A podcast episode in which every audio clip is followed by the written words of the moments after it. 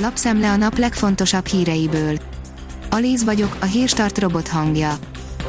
Ma október 29-e, Narcisz névnapja van. A 24.20 szerint egyelőre nem jut Európából Magyarországra influenza elleni oltás. A koronavírus járvány második hulláma miatt nem csak Magyarországon, hanem globálisan is megnőtt az igény az influenza elleni védőoltás iránt, és minden ország védi a saját készleteit. Padlóra küldi a koronavírus a lakásárakat, írja az az én pénzem. Az MNB adatai szerint Budapesten 5,6%-kal csökkentek a lakásárak 2020 második negyedévében, az országos átlag ugyanakkor 2,3%-os emelkedést mutat, mindez csak a községeknek köszönhető, ugyanis egyedül ott emelkedtek jelentősebben az otthonok árai. A privát bankár írja, még nem elég olcsók a pangó magyar hotelek, tavasztól viszont eladási hullám jöhet. Konganak az ürességtől a budapesti hotelek, míg vidéken úgy, ahogy tartják magukat, az eladástól korábban mereven elzárkózó tulajdonosok egy része már tárgyalna, de a vevőjelöltek kivárnak, további értékvesztésre számítva csak pár hónap múlva, jóval olcsóbban akarnak vásárolni. A kitekintő szerint a populista vezetők tartanak Trump választási vereségétől a világ azon vezetői, akik szimpatizálnak a Donald Trump által képviselt politikával, élénken figyelemmel kísérik a közelgő amerikai elnökválasztást, ugyanis annak kimenetele számukra is döntő erővel bírhat. A 168 óra online írja, már is eladna 8000 lélegeztetőgépet a külügyminisztérium.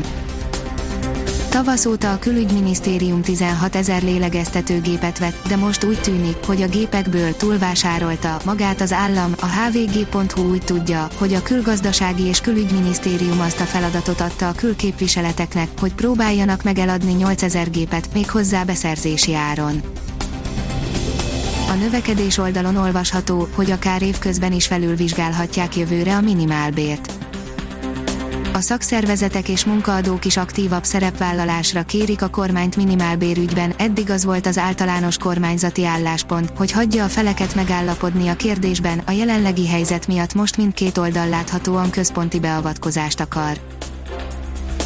Egy 12-14 éves fiú maradványaira bukkanhattak Szántódnál, írja az ATV emberi csontokat tartalmazó zacskót talált Szántódnál egy házaspár, az orvos szakértő szerint egy 12-14 éves fiú maradványai kerülhettek elő, aki valamikor az elmúlt 20 évben halt meg.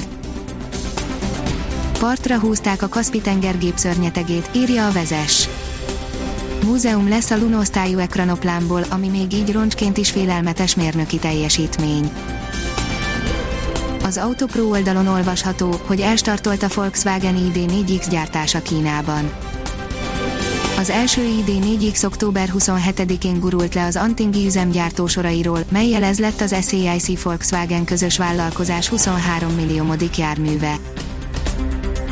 Újabb egészségügyi csalásra figyelmeztetnek, írja az Infostart megtévesztő üzeneteket küldtek ki ismeretlenek a Nemzeti Egészségbiztosítási Alapkezelő nevében, a szervezet azt kéri, hogy senki ne nyissa meg az elektronikus levelet. Pontot szerzett a Ferencváros a Dinamo Kiev ellen, írja a 888.hu. A Ferencváros hazai pályán két gólos hátrányból egyenlítve játszott 2-2-es döntetlen szerdán az ukrán Dinamo Kievvel a labdarúgó bajnokok ligája csoportküzdelmeinek második fordulójában. Több napra befellegzett a szép időnek, írja a kiderül. Csütörtökön hideg front, pénteken meleg fronthoz borongós, többször esős, változékony időt, gyakran erős szél kíséretében, vasárnapra megnyugszik az idő, napfényes, száraz idő fogadja az ünnepet. A Hírstart friss lapszemléjét hallotta. Ha még több hírt szeretne hallani, kérjük, látogassa meg a podcast.hírstart.hu oldalunkat, vagy keressen minket a Spotify csatornánkon. Az elhangzott hírek teljes terjedelemben elérhetőek weboldalunkon is. Köszönjük, hogy minket hallgatott!